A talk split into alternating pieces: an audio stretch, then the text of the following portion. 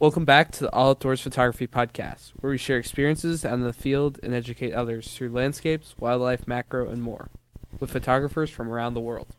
And today we have Spencer Wood on the show. He's a cityscape and landscape photographer from Columbus, Ohio. So, welcome, Spencer. Uh, we've never actually had a cityscape photographer on the show. Uh, so, why don't you just go ahead and start off with um, what stories do you intend to tell with your urban landscape images that you capture? All right, and thank you very much for uh, having me on today. Really appreciate the opportunity. And you know, I guess for me is just you know I'm a big outdoors person in general. So anytime I can get the opportunity to be outdoors and everything is fantastic. Know, whether it's landscape photography or cityscape or urban photography, it's, it's all different perspectives, and it's pretty amazing for me. Now, for me personally, um, I most like the urbanscape or cityscape stuff at night because the colors tend to pop more uh, where you get the nature for you know nature colors during the day, uh, but at night the city kind of comes alive. Mm-hmm. Yeah, is there any like any particular subjects that you search out for, like in that kind of light? Um, so for me, it's usually whether it's sunsets, sunrises, which are you know your kind of typical type of landscape photographer stuff, but just you know capturing those little nuances that you'll see behind the scenes sometimes uh, or you know that building that you drive by every single day and you never really pay attention to it uh, and trying to capture some of those things. Um, like you know some of my photography you know here in central ohio is a couple small little towns uh, and just be able to go down there and exploring those downtown opportunities to kind of capture a new perspective because um, you know at the end of the day when you get the opportunity to walk around at night or you know in the middle, middle of the day if you kind of keep your eyes out and look around you'll be amazed what you see. Mm-hmm. yeah for sure. Yeah, it's for sure. it's definitely like one of those things i think it's important for a photographer to use like multiple like focal lengths and different like compositions and you know perspectives really to get different kinds of images. Yeah, yeah for me so you, sorry, oh sorry. Sorry to interrupt I was just gonna ask. Um, you said you're in Central Ohio, so are you in a big city, or do you are do you, are you just kind of focused on those smaller cities that you mentioned? Uh, so I live um, just outside of Columbus. Um, so whether I, you know, will go downtown in Columbus or in some small towns around Columbus, that's typically where I do most of my stuff. I mean, this is a hobby for me, so you know, I have a full time day job, so it kind of limits my ability to get out as much as I might particularly like. Got to pay the bills and everything. But um, but you know, and I try to you know try to just get out and around and see what you know, and, and also see some of the parks that we have. And you know, you think of a lot of parks, you think of like the the big Hocking Hill parks and uh, mm-hmm. um, slate runs and things like that around here in Central Ohio. But there's a lot of really small, almost micro parks, um, either in cities or you know, like really offside the road in the country, where you might see some you know very unique images and just a very unique opportunity to kind of explore the surroundings. And it might be less than an acre, but they can be pretty amazing sometimes. Mm-hmm. Yeah. Yeah, it's awesome. Yeah, what are some of your like favorite parks around that area that like you may recommend to people? Because you know Columbus being a big city, you know the capital of Ohio, it's like a lot of people travel there. Is there any like any particular ones that you recommend? So um, I would say huge fan of Walnut Woods, which you've probably heard about uh, here. It's just uh, over in Groveport uh, where you have the Tall Pines area. So that's a pretty amazing park. The Scioto Mile uh, around downtown Columbus. So it actually snakes around the Scioto River right through the middle of downtown Columbus is pretty amazing. And then also Rock Mill, um, which is down in toward Lancaster. It's about two or three miles north of Rock Mill Brewery, and it's an old grist mill that basically would grind wheat and stuff like that, and it has a huge water mill. Uh, and that's a pretty amazing place as well. And I would highly recommend visiting that. Unfortunately, right now, uh, the facility is actually closed because of water erosion, kind of eroding away some of the sandstone underneath the foundation. So they closed the actual park right now, but hopefully later on this summer it'll open up. Uh, and in the summer, three or four times a year, they'll kind of open up the inside of the mill so families and people can go and see how the mill used to work. Yeah, that's really cool how like parks can incorporate the local history and stuff from the past. I think it's really neat. You know, just coupling that with nature, of course, too. Yeah. Yeah, and I would say, and also if you haven't been to, or your, listeners haven't been to Slate Run, they have a uh, historical farm down here just south of uh, Canal Winchester, and and it has a slate. it's a historical farm from the mid 1800s. Um, so you'll see draft horses and you know literally farming as if it was done back in the 1800s. Wow. It's a really great opportunity. Yeah, that's, that's awesome. Yeah, I've only been to I think in the I'm from Dayton by the way, but um, in the Columbus area, I've been to like Battelle Darby, like cycling through, and it was quite stunning to be up on those hilltops, just like right over the woodland and everything. Yeah, we're actually really lucky here in Central Ohio with the number of metro parks that we have, and a lot of people don't realize that metro parks will actually go all the way down uh, to Hocking County, which is where um, Hocking Hills State Park is at, but just adjacent to that, there'll be some metro parks down there, some metro parks in Pickaway County, Franklin County, a little bit of Delaware. It's actually a pretty nice, uh, pretty amazing park system. We're, like I said, very lucky to have it. Yeah, definitely. Have you been to the Audubon Center? That's like just outside of Columbus, because that's Yes, that is that is Yeah. a great place. Yeah, yeah, some good boardwalk and stuff out there. That, that's a beautiful place. Yeah, and the nature center Really is is. great. hmm Yeah, that's awesome. Yeah, do you have any? Do you focus mainly on Columbus in terms of like photographing cityscapes, or do you have like other cities that you may capture there too? Um, I would say Columbus, uh, Canal Winchester, um, kind of those again, canals again in one of those smaller towns, but those are probably my two major focuses. More just because of location um, and the fact that this is a hobby and not a full time full time job for me. Right. Yeah, that makes sense. But it's cool because you get to like Yeah. capture them in sunrise and sunset and in different light, and you know get to go back to different compositions and try them again and just see how they all interact too. Yeah, absolutely. And probably one of my favorite compositions now is really kind of getting down incredibly low. Uh, and you know, whether it's you know like you know photographing a set of train tracks literally at the base of the train tracks.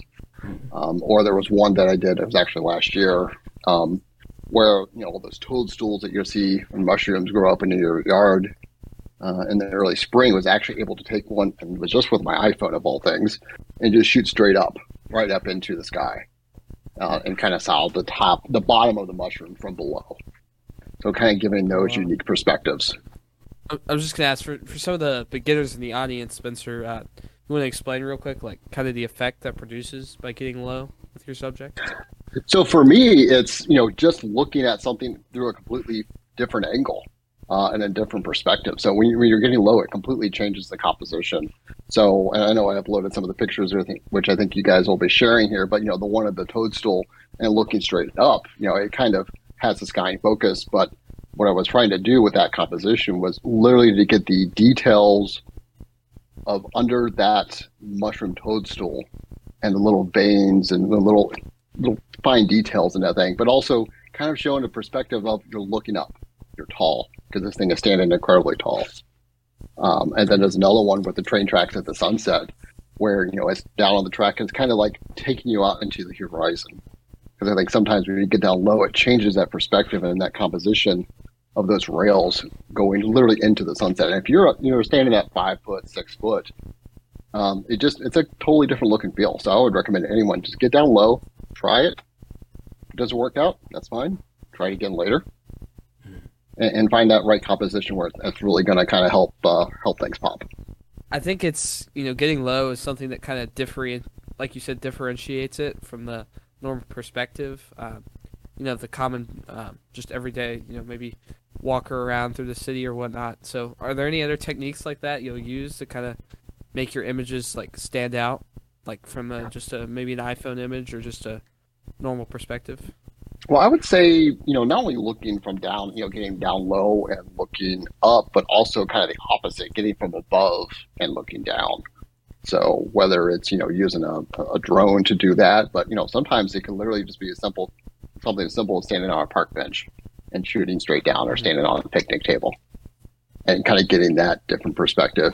Or then also using some of those, you know, foreground elements and kind of bring them more into focus and make them more of the highlight of the composition. Um, have you guys been to, uh, you know, I think it's Town Street Bridge in downtown Columbus, and you have those large uh, metal deers that kind of overlook the bridge. Hmm, I've seen one of those. Yeah. Yeah, I've, I've visited there. It's amazing. Yeah. It is amazing, but you know, like one of my compositions doing something a little bit different was actually you stand right behind him. Because you know he's looking. He's kind of like I kind of call him the guardian of Columbus, and he's looking down the land, down the riverscape, but actually standing behind him and kind of getting his perspective, where he's taken up probably a quarter of the frame. Do you shoot that with like wide angle lens to accentuate that, since it's in the, like I guess the foreground in this case? So that one, my go-to lens is um, a 17 to 75 that I have, and I'm sorry, 17 to 50. My apologies. Um, and that's my go-to lens, and I think that one was actually shot at 17, just to try to get that wider angle. Yeah, it definitely works because you're, of course, incorporating the landscape behind it, which is the city too. So it kind of shows where the subject, in this case, the deer, is you know looking out towards. Yeah, and I think it's really important, you know, and again, we all get in ruts and things like that is, is to try something different. So, you know, I grew up on a farm. I like spending as much time outside as humanly possible. So, you know, my, you know, my happy place is in a park, uh, out in nature somewhere, but shooting something like, you know, cityscapes is, you know, it's a completely different perspective and it kind of helps hone your craft. Um, because, you know, I wouldn't have seen other compositions in nature if I wasn't trying to find those type of compositions in the city. Yeah, Uh, probably a really good one, and you know, my wife can actually gets credit for the composition on this one. Is of a little fern with the kind of sun rays kind of shooting it, and that was again really down low. And we're, I was probably four or five inches off the ground with that particular shot, and it wasn't really, you know, wasn't anything crazy. I think it was actually with an iPhone. Again, it seems like you know the best camera you have is the camera you have in your pocket. yeah, the old adage rings true. Yeah, do you shoot those with a tripod or do you do like a handheld for those? Um, sometimes they're handheld, sometimes they're tripod. Um, like the Toadstool, there was no way you can get a tripod or any of that thing. That thing's way too low. Right. Um, train tracks, things like that. Yeah, I'll take a tripod and kind of spread out the legs, or use one of those, you know, almost those micro tripods that Manfrotto makes. Using one of those. Right, that makes sense. Or yeah, I even recommend people get like a tripod, at least one without a center column, just for this reason. You can get down super low, but still be stabilized too. So Yeah, and I've also seen people basically use sandbags too. But, you know, if you're going to have that that tripod, we're going to use your car window as kind of that that tripod mount to kind of help stabilize the shot. You know, I've seen guys use sandbags to do that too.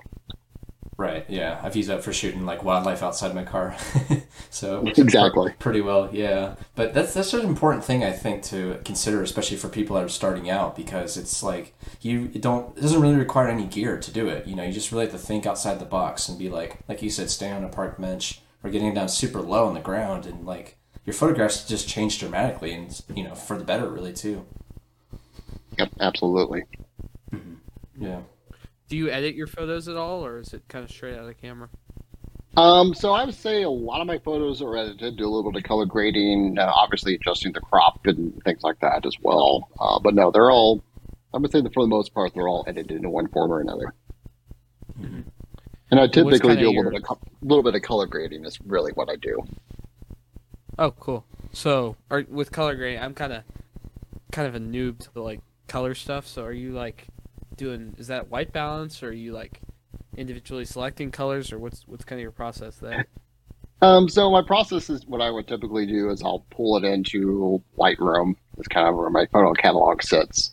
Um, ironically, usually one of the first things I do is that I will go over and edit in Photoshop. Uh, so I'll do most of my edits over in Photoshop, um, you know, where there's adjusting the highlights and the shadows, trying to you know pull out those shadows a little bit, tone down those highlights a little while as well. Um, and then I'll, I'll adjust the colors and play with the colors. I might apply a preset. Um, there's some pretty good presets out there. Um, if you ha- if you don't know uh, Matt Kirby, uh, he offers some really fantastic presets. I actually use a couple of his. They're kind of like my go-to presets. And then that kind of is my starting point where then I'll adjust everything to taste, depending on the composition and depending on the photograph. So, you know, like if it's going to be something where I want to really bring out the oranges or the reds, I'll, you know, adjust the hue or saturation of the colors a little bit to kind of adjust that. But what I don't want to do is I don't want to push it so far where it starts becoming looking unrealistic. Where you're like, no, that was not how it looked originally. Yeah i think it's important to you know keep it at least in this case like a realistic rendition of the scene and not so i mean maybe not artistic in like a fantastical way you know you want to keep the scene being as how you saw it and what it is Absolutely. yeah Matt Kirby, uh, actually, that's a good segue because uh, I believe you and I met Spencer uh, from the group that he created called the F5 Collab. Uh, would you be able to tell everyone what that is? Yeah, so what it is, it's a group of, you know, I know that you're on it for a while as well, Ryan. It's a group of basically five photographers. Um, and now we're all spread around the U.S. So there's a member who lives in D.C., a couple of us who live in Central Ohio, another one who moved out to Colorado we basically at the end of the day we will collaborate on a individual edit every one of us has a week that we submit photos for and then we'll dialogue online with each other we basically have this large group chat that we're talking back and forth we'll kind of talk about techniques crops and what we're going to do with the picture and then each of us will take a creative approach to that picture um, and pretty much whatever we post goes so you know whether we want to take a whimsical approach where we'll put a a Yeti on a street sign somewhere, or a Yeti kind of walking behind a sign, or eyeballs in a rock formation, or, or something that's going to be a little bit more serious.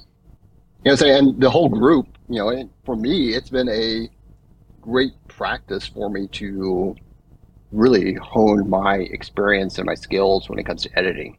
Because, you know, I'm not working on the composition then. But, you know, only thing I'm looking at is the, you know, we get the raw image and then we're all editing it. And it's really helped improve my editing skill set.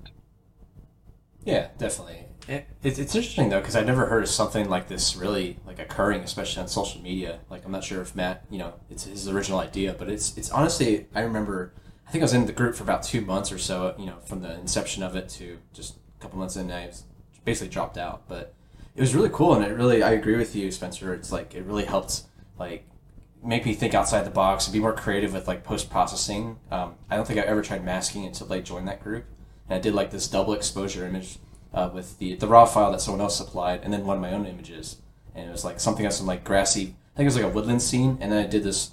I was actually a mill actually um, here in my town, and I basically just superimposed them together, and it had this like almost like abandoned growth kind of like look to it. It was really neat. So yeah, that's a really fun group to you know just try crave things with. Yeah, and you know, and since we're all spread across the U.S. now, we get opportunities to edit pictures that are different than we would have in our own hometowns. So, you know, we got, you know, a guy who lives in DC, and we get a lot of DC and cityscapes. Um, and then another gentleman who's, you know, out in Denver, and, you know, it's out in God's country. Mm-hmm. Yeah, you're just capturing different subjects that way, too. Yeah, it's, it's really cool. So I'd recommend people maybe start up their own groups and see where it takes them because it's fun. It's just fun to edit people's photos and see what you all kind of come up with, too. Yeah, and I do know that Matt's always uh, looking for guest members to kind of join occasionally. So if anyone's uh, interested, definitely hit up uh, Matt Kirby, and he can uh, we'll get you into the rotation somehow. Yeah, for sure. Yeah, we'll leave uh, awesome. maybe some links down below. Yeah, I think that that's super cool, Spencer. It's a it's a super unique idea. Um, this is kind of a random question here. What is the what's kind of the weirdest edit you've come up with in that group? I know you mentioned the Yeti maybe it's that or anything else. What's kind of the weirdest edit you've been able to experiment with with that collab? Probably for me, it has been things like the Yeti. So the Yeti was a little bit unique and different, um, and ironically, yeah. yeah. a little bit. It was it was a fun one, and also some sky replacement, which is something ironically I just haven't done that much of because you know I'm not a huge fan of sky replacement because sometimes you go, yeah, really, no, that wasn't there. Mm-hmm. Um, but again, by you know kind of doing this and being more purposeful, like okay, I do want to do a sky replacement because that particular sky is you know a little a little flat. Uh, it's helped improve again my editing skills because now I can you know help match the foreground to the sky replacement background that I'm superimposing in. Yeah, and it's yeah, like that's awesome. if someone supplies like a really let's say well I mean most raw files by nature are pretty bland at first, but in terms of like color, but like if you do have like a blank gray sky and like you want to give yourself the challenge, you could be like, I'm gonna replace that sky to look like a beautiful sunset or whatever. And uh yeah. Know, just challenges yourself in that way too. Yeah, and there was one that I and it was actually my photo that I submitted uh, of one of the train stations um, in Canal Winchester.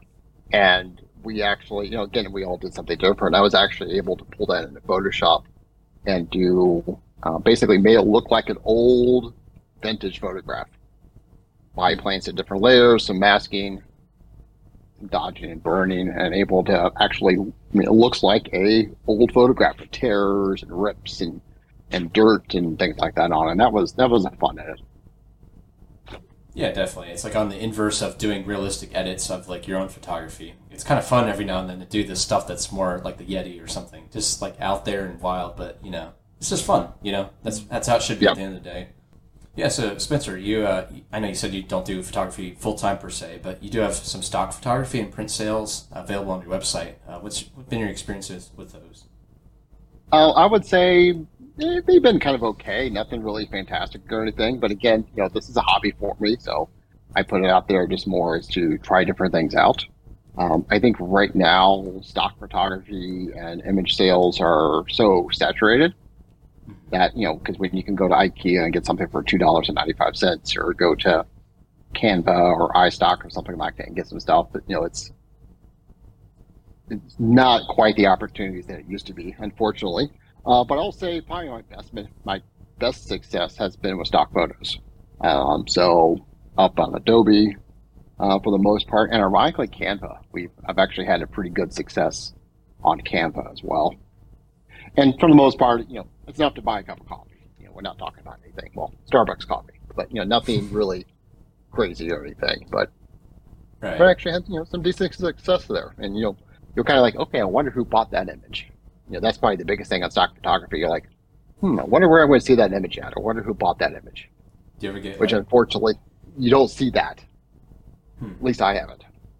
Do you ever get contacted by those people that buy the images? Like no, oh. no. It just you know shows up in your dashboard in Adobe Stock or Canva says, "Oh, someone used your image." Right. Yeah. No, I, I understand that. It's like I have some like artist cooperatives I'm in in my area. It's like sometimes if I'm not sitting in the shop or the gallery, you know, people buy my work, of course, and it's like I'm wondering like where are they from? You know, where are they putting it? Stuff like that to like follow up. Be kind of interesting to you know hear about those things. Yeah, and the great thing about you know the one positive about stock photography is when you upload it up there. I mean, you just kind of just it sits there, and every couple months I'll go up and I'll look and see okay, I wonder how sales are. Like, wow, okay, I sold uh, you know five or six images on Adobe, or I was three or four sales on Canva. I mean, again, it's nothing nothing crazy, and I think if I put more effort into it, it would be a bigger success. Yeah, it, but it's still congrats on the success, you know, for what it is, because it's like you said, it's very saturated. And it's like anyone can. I don't want to say anyone can do it, but it's pretty simple, I'd say, that just you know upload. You can dump your old catalog onto several different you know services, and it is like passive income, which is nice. You know, just kind of sits yes. there, and uh, unless if it's like newsworthy images that are kind of pertinent or relevant, you know, it can be just like you said, cityscapes, nature scenes. It could be anything, and those are for the most part timeless, and they can be. Yep, absolutely. Mm-hmm. Yeah, definitely.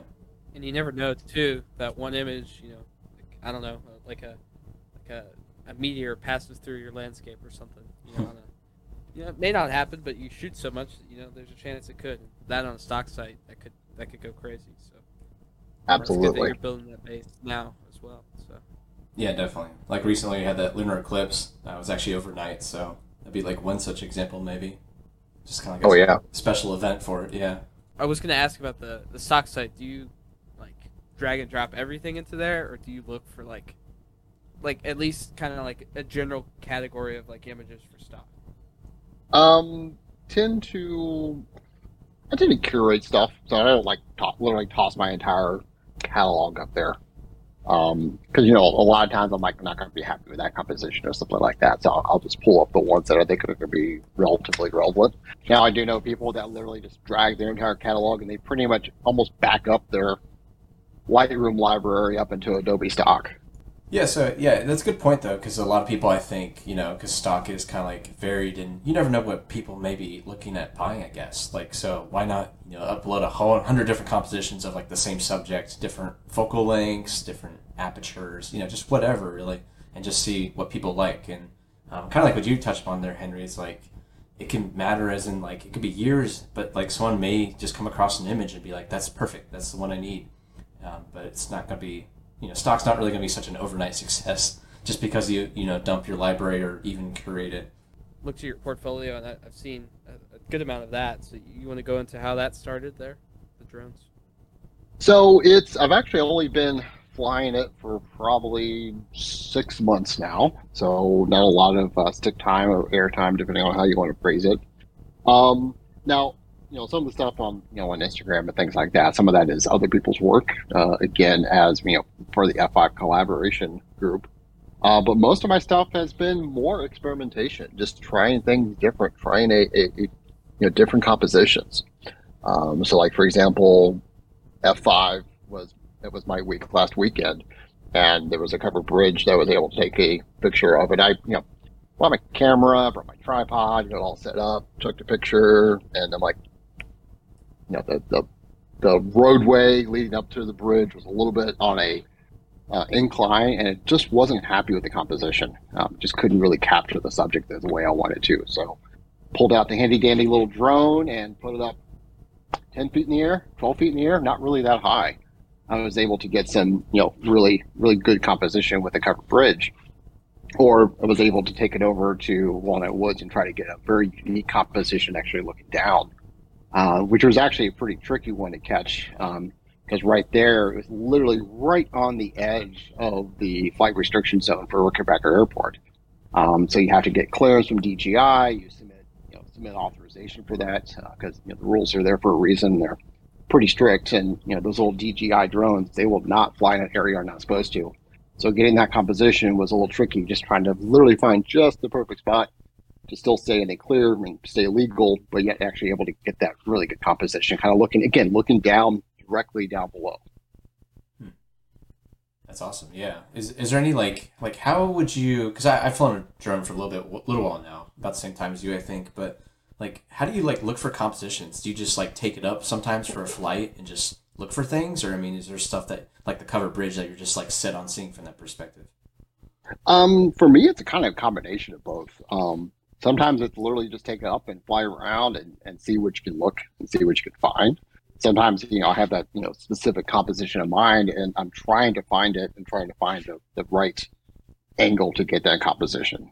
So again, you know, like the bridge, I mean, it just was happenstance. I happened to bring my drone with me because um, that was not going to be my original composition uh, when I was trying to shoot. And you know, I have a center column on my tripod. I had that center cranked up as high as I could get it, and still just not the right composition. So I'm like, well, you know what? Give it a shot. And what's great about these lightweight portable drones, I mean, you can literally pack them in your camera bag and hike out there with pretty much anywhere you want, pop it up and go, yeah, it worked. If it doesn't work, you bring it back, and it's, you know, you lost 15 minutes of your time. It really wasn't uh, anything too crazy.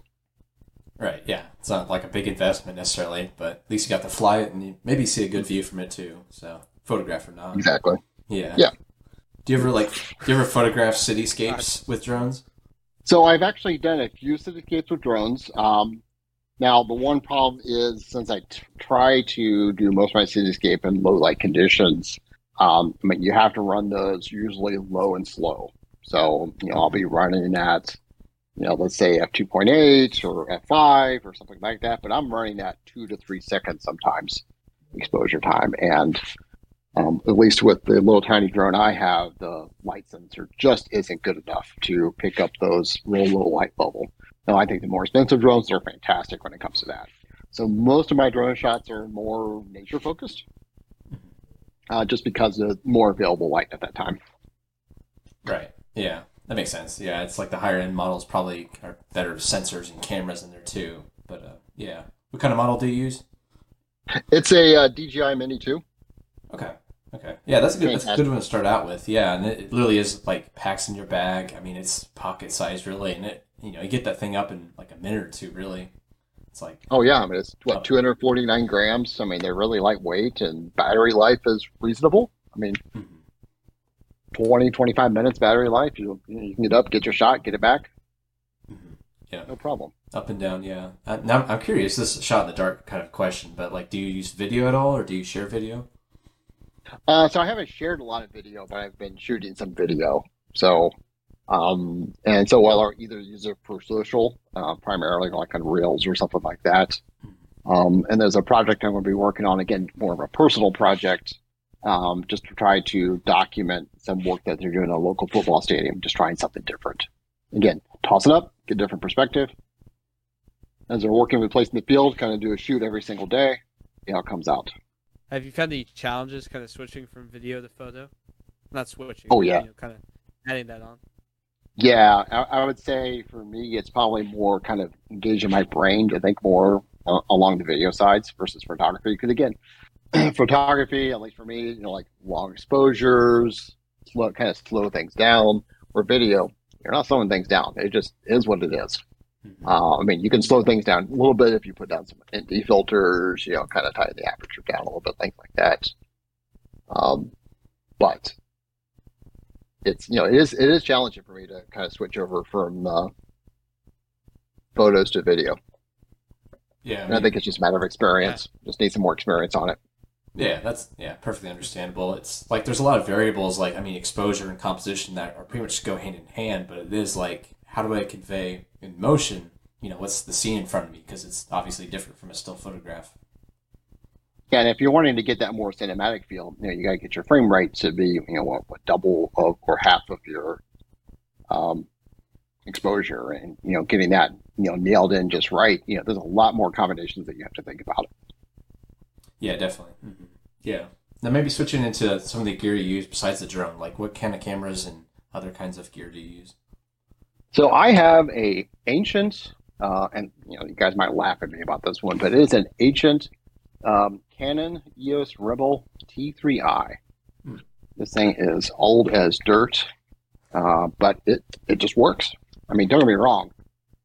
Love to have a nice R5 or a nice Fuji or something like that, but you know, this one works, and it uh, works really great for me. And you know, trying not to get into uh, gear syndrome too much, gear acquisition syndrome.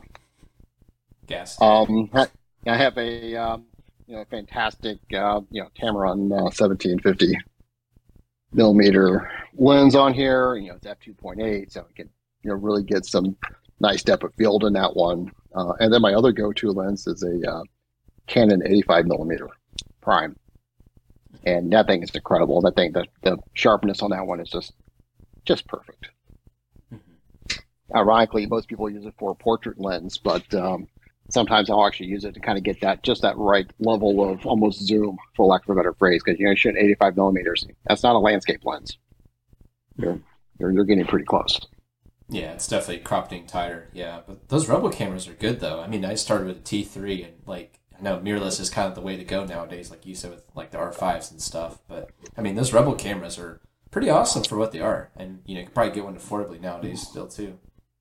Yeah, I mean, this thing has, you know, all the features that, you know, currently, again, I would love to have, you know, a nice R5 or something like that, but, you know, this little, little thing's a workhorse. I got an extra battery grip on it, so I get have two batteries on the sucker. Um, can shoot, not that I really shoot that much video, but, you know, can shoot 1080, so it's good enough for that. Um, and the other thing that I use a lot, and I've mentioned a few times, is my iPhone. You know, I got the iPhone 13 Pro, and it's just the right amount of screen size, but it's not like feeling like I'm carrying a tablet around in my pocket. Um, the cameras are fantastic on that thing. And again, you can kind of get I can get that thing in places where I can't get my my Canon. There's there's no way again I could shoot that mushroom or something like that from that down low. Right. Yeah. Yeah, and I find that HDR too. Like, it's it's tempting. You know, you take a photo with an iPhone, it looks better straight out of the camera than a DSLR. Yeah. it's just that Yeah. that auto Instantly. AI stuff. Yeah, Yeah, and my biggest problem is trying to um, trying to get that HDR photo to pull in the Lightroom right because you know it looks fantastic on your phone. You pull in the Lightroom, you're like, where'd it go? It's not, it's not as good Yeah. anymore. Right. Yeah. uh-huh. and you you- start to see the noise too. Everything. Yeah. that. Yeah. All the degradation of quality, probably the nuances there. Yeah. Do you edit those photos in like Lightroom on mobile, or do you like pull them up on your computer? Say probably about ninety percent of the time I'm pulling it into my computer. and I have a an, an iMac, um, 27 inch, so you know you got that nice 5K display. So I'll just AirDrop it to my computer, pull it up, see right there, kind of do the edits. Um, I've dabbled a little bit with Lightroom uh, on the computer, but if I want to do really quick edits, and you know I'm not going to be too picky with masking and things like that, I just want to like you know pull up the highlights or drop down the highlights or bump up the shadows or blacks or something like that. I'll, I'll just do it right in the iPhone photo app and just edit it right in there just to do the really quick edit. You know, you might be able to get a little bit of a vignette if you want to to kind of do a little bit dodge and burning around the corners to kind of focus on the the middle of the image a little bit, kind of draw people's eyes in there. But most of my edits I'm doing either in Lightroom or in Photoshop on my computer. Yeah, it's interesting how you keep things kind of like simple with workflow there. Yeah, I mean, you're just basically doing like the basic adjustments and stuff like that. It's nothing that's too heavy handed, at least. But have you ever tried lots of masking before and like those kind of more intensive tools? Yeah, if there's the right the right image that I'm really wanting to pull out the masking, I will. But for most part, at least for my for my taste and my style, I really don't do a lot of masking. Um, now, what I will do is depending on the the photograph or the composition is I'll try to remove a lot of the distorting items. So there might be a lot of uh, distracting items in the picture. I'll actually try to remove some of those, right. just to kind of you know, kind of simplify the image a little bit. Um, and again, Photoshop has some fantastic tools for that, and Lightroom too. Both of them do. Mm-hmm. That's like the clone stamp tool, right? Clone stamp tool, or just the brush, uh, or sometimes it'll I'll highlight the area and say content aware fill. Right, right. Yeah. Yeah, that, that works pretty well sometimes. I mean, it's it's definitely not guaranteed, but you know that that can be super powerful. Mm-hmm. It really is. It really is. Yeah, it's definitely a smart tool. you can even, I've never I've never done this myself, but you can even like you know if you're maybe cut off a wing of a bird, you can just you know make a pixel, you know, drag oh. up your file, make a like a blank pixels and then content aware, aware fill that. I've seen people do that. Yep. I've never done it myself, but mm-hmm. pretty powerful for sure. Yeah, it's amazing what the tools can do these days, and you can really stretch them pretty far. So after you've you've edited an image, um, what's kind of what do you do next? Do you instantly post that to Instagram? Do you do you wait a while? Do you put it right on a stock site? Like, kind of what's what's your post post editing workflow there? So I would say what I'll typically do is again, it depends on what I'm trying to do. If I'm just trying to go out and just shoot some, you know, shoot some shoot some pictures, do some editing, just to improve my skill sets or, or something like that, um, I'll I'll never post that to Instagram, never upload it to stock photo because you know I'll be taking taking 30 pictures and then maybe like there's like one that I don't like. Um, and then if I do like it, I'm like, hey, I want to pop that up on you know social, whether it's Instagram or something or Twitter or, or that. Uh, I'll actually use the business console inside of Facebook, of all things. Um, it's Facebook Business Console, which connects up to Instagram. And then what I'll do is I'll upload it in there, and then it'll tell me based on my followers and, and my content when's the best time to post that picture to Instagram or post that reel or video to Instagram. And it'll say find the optimal time, and sometimes it'll say that would be really great tomorrow, or it'll be great tonight at nine o'clock and then just let the algorithm kind of go from there, and it'll post it, and I'll be happy. Yeah, that... is that a wildly different time for like each post, or is that like kind of similar it's, each time? Or? It's very similar. Um, typically, at least for for you know, kind of my tribe, it's right around nine o'clock at night for me. Uh, but it does depend on the day. So if I'll pull, pop it up on a Tuesday, I might give a different time than if I would say let's post that on a Friday. Oh, yeah, I never knew about that. That's super cool. Yeah, I'm, I'm, guessing it would just like read the maybe like the usage from like your followers on their apps, maybe, and then just go from there and kind of like create this average. I'm guessing like a median range of like, okay, you're most active at 9 p.m. or something. Um, but I use that same business suite, and that, that's honestly a great tool, and it does help uh, kind of predict trends, I guess, so that way you know your photos and your posts get greater reach. So, have you uh, dabbled in any kind of like wildlife photography or anything when you're out in nature? Uh, nothing wildlife more is probably because more of the, the quality of the lens that I have. You know, I'm not going to have that really tall photo or, or, or long focal length lens. So, you know, since I'm typically walking around with my camera and I got, you know, my 17 to 50, you know, unless I pretty much stumble across the deer, I'm not going to really uh, get anything like that. Now, I do some do some backyard photography for the little critters that are at their bird feeders and things like that. Uh, what I need to do is set up a little blind or something back there because shooting through a window just doesn't cut it. Yeah. Especially after the cat cat jumps up on the window and gets his paw prints on it and everything. So it's like, nope, not going to be posting that one. Right. It's cute, but no. Makes the images probably a lot softer too, and it's maybe a little bit harder to focus. Maybe just that extra layer of glass. It's quite literally in your yeah. way, but uh, yeah, I totally understand that. But yeah, I mean, using a blind though is pretty great. I think Have you used a blind, Henry? I know I have a few times in my backyard. I tried. I just have terrible patience. I understand that. Yeah. yeah, that's understandable, but it's it's worth trying out. You know, if that's something you ever want to get more into, I guess. But you know, for what's Yeah, worth. even if it's just even if it's just a simple blind, you know, just a, something really simple just to kind of shield me, and we could probably get you know because we got squirrels, we got a fair number of birds in the backyard, some chipmunks, rabbits, those kind of things. So You have any, um, you know, maybe new genres or new kind of projects? You're, I know you mentioned that stadium project, but anything else you're kind of working on in the next couple months of your photography? I would say probably the other thing is plan on doing some uh, pretty good hiking uh, through some of the other trails and, and parks that I haven't visited here in Columbus. So probably documenting some of those. Uh, wife and I we keep on talking about doing a trip as well. So depending on where we go for kind of a, a trip, either the summer or in the fall. Uh, looking forward to whatever that might be, so we can uh, I'll go out and take some pictures while I'm out doing wherever that might be at. Any? Get some fall color in there.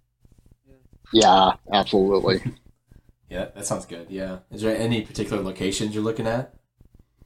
Um, so I know California's on the list. Uh, Northern California is just spectacular. It's just absolutely beautiful, especially the further up the coast you get past San Francisco. Get up a couple hours, just absolutely incredible. Um, we've talked about a couple international locations. Maybe we're a lot of those are still up in the air right now. Um, Smoky Mountains, fantastic national park. I think those are probably yeah those are the those are the short list items right now. Yeah, that's great. If you if you want to try some wildlife at Smoky Mountains, um, Cataloochee Valley, the elk come you know really close. You can still be safe and be on the road, but you, even with you know maybe even your 85 millimeter, you could get some nice shots of the elk with uh, fall color. Um, Oh, it's- nice. It's pretty much a guarantee every night. So if you if you end up going there, um, you know just send me a message. I can I can give you all the cool spots and the details. So. Yeah, fantastic. No, appreciate very that. That sounds to great. So do you go to like locations like that with like an open book, like no agenda, or do you like thoroughly plan them out? Like I'm gonna hike these trails, or I'm gonna see this subject. Like, what's your process there? For me, for the most part, it's a hey, I'm gonna go check out this park. I'm gonna bring my camera and see what I find. Uh, you know, occasionally I'll you know be on the park's website and I'll, okay, well, that looks like that would be a pretty nice composition, um, things like that. But for me, it's just about exploring. Just kind of take the camera and, and run and see what uh, see what I happen to stumble upon.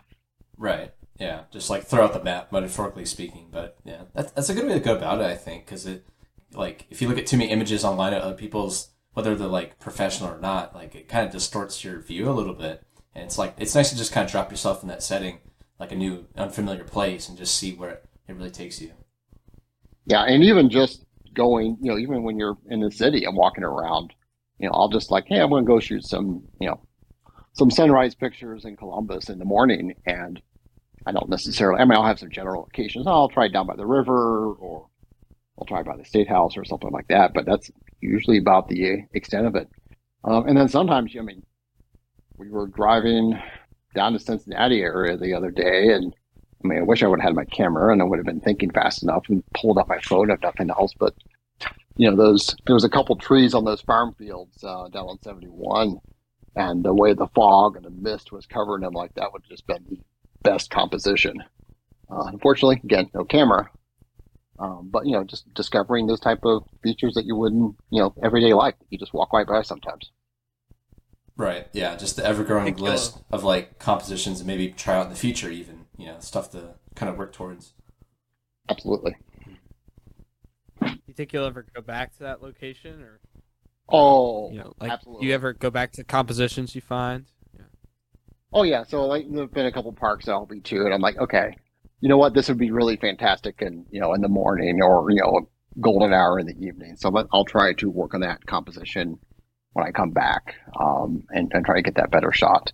Uh, Walnut Woods, you know, it's some fantastic park area, and there's some kind of like off the beaten path trails, and you know, we'll kind of discover it and go, oh yeah, I'm coming back tonight to try to get that, you know, to get that shot, or I'll try to come back in a couple weeks, or you know, like you said, you'll be like, okay, this place will be amazing in the fall.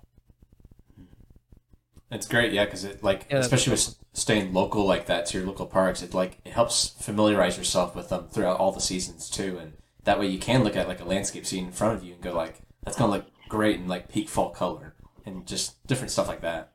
Yeah, and I would even say, you know, sometimes you know people think, well, those are going to be amazing colors in the winter, or these fantastic sunrises, you know, with all this color. You know, something I've dabbled in is, you know, kind of again, kind of change that perspective and going more, you know, shooting, obviously shooting color because it's DSLR, but shooting, you know, intentional for those pictures to be in black and white or in grayscale. You know, because sometimes doing that in the winter, you know, kind of has a very has a different feeling to it. Yeah, definitely. Yeah, how often do you like convert those to black and white? Would you say for your photography? I'd say 15, 20 percent. Hmm. It's a good amount. Yeah. Well, some people Yeah, and actually- go ahead. Yeah, and I've been, you know, kind of playing around with, you know, changing my workflow a little bit. I don't, I don't know if it's going to stick or not, but you know, when I start editing a photo, you know, basically take those saturation sliders and drag them all the way to the left, and just basically turn that into a grayscale image.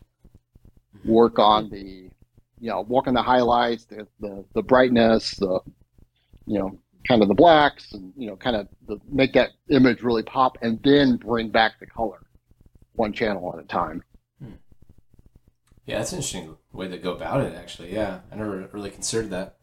and you know it doesn't work in every picture sometimes i'm like nope not going to do that again delete start over What, what images do you find like are better suited for that?